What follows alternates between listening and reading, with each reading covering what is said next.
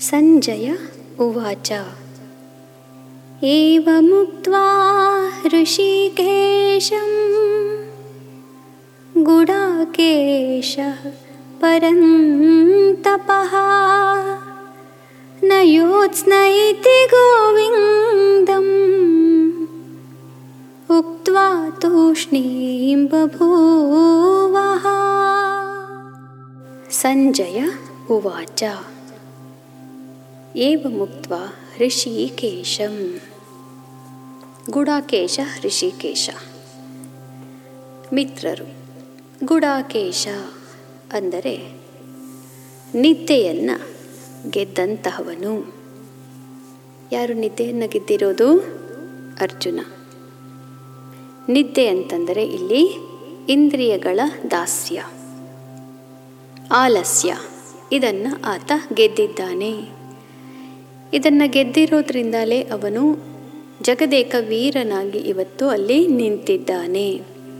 ಆಲಸಿಗಳಿಗೆ ಈ ರೀತಿ ಪ್ರಪಂಚದಲ್ಲಿ ಎಲ್ಲದನ್ನೂ ಸಾಧಿಸಿದವರು ಅನ್ನುವಂತಹ ಪಟ್ಟ ಬರುವಷ್ಟು ಸಾಧನೆ ಮಾಡಲಿಕ್ಕೆ ಸಾಧ್ಯವೇ ಇಲ್ಲ. ಈಗ ಇಂತಹ ಆಲಸ್ಯವನ್ನು ಗೆದ್ದು ಇಡೀ ಜಗತ್ತಿನಲ್ಲಿ ವೀರನಾಗಿರುವಂತಹ ಅರ್ಜುನನಿಗೆ ಇಂತಹ ದೊಡ್ಡದೊಂದು ಗೊಂದಲ ಸಮಸ್ಯೆ ಬಂದು ಒದಗಿದಾಗ? ಮತ್ತೆ ಅವನು, ನನ್ನ ಇಂದ್ರಿಯಗಳು ಸೋಲ್ತಾ ಇದೆ ಅಂತ ಹೇಳಿದಾಗ, ಈ ಇಂದ್ರಿಯಗಳಿಗೆ ಪುನಃ ಜೀವವನ್ನು ಕೊಡುವಂತಹ ಒಂದು ಸಮಾಧಾನ ಬೇಕು.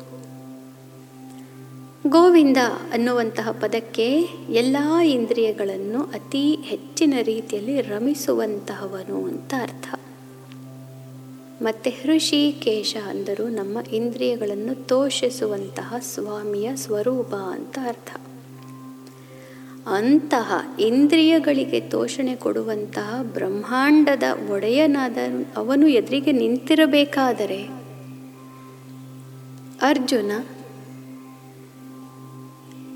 ನನ್ನ ಇಂದ್ರಿಯಗಳು ಸೋಲ್ತಾ ಇದೆ ಅಂತ ಹೇಳ್ತಾ ಇದ್ದಾನೆ ಮತ್ತು ಆತ ನಿದ್ದೆಯನ್ನು ಗೆದ್ದಿದ್ದಾನೆ, ಆದರೆ ಎಂತಹ ನಿದ್ದೆಯನ್ನು ಗೆದ್ದಿರುವುದು? ಅವನು ದೈಹಿಕವಾದ ನಿದ್ರೆಯನ್ನು ಗೆದ್ದಿದ್ದಾನೆ. ಪಾರಮಾರ್ಥಿಕವಾಗಿ ಇನ್ನೂ ಅವನು ನಿದ್ರಾವಸ್ಥೆಯಲ್ಲಿದ್ದಾನೆ. ಯಾಕೆಂತಂದರೆ ಜಾಗೃತನಾಗಿದ್ದರೆ ಅವನಿಗೆ ಇಂದು ಇಂತಹ ಒಂದು ದ್ವಂದ್ವ ಸ್ಥಿತಿ ಬರ್ತಾ ಇರಲಿಲ್ಲ. ಅದನ್ನು ಈಗ ಅವನ ಇಂದ್ರಿಯಗಳಿಗೆ ಪುನಃ ಜ್ಞಾನದ ಉಜ್ಜೀವನವನ್ನು ಕೊಟ್ಟು ಅವನನ್ನು ನನ್ನಿದ್ರೆಯಿಂದ ಎಬ್ಬಿಸಬೇಕಾದಂತಹ ಸ್ವಾಮಿ ಎದುರಿಗಿದ್ದಾನೆ.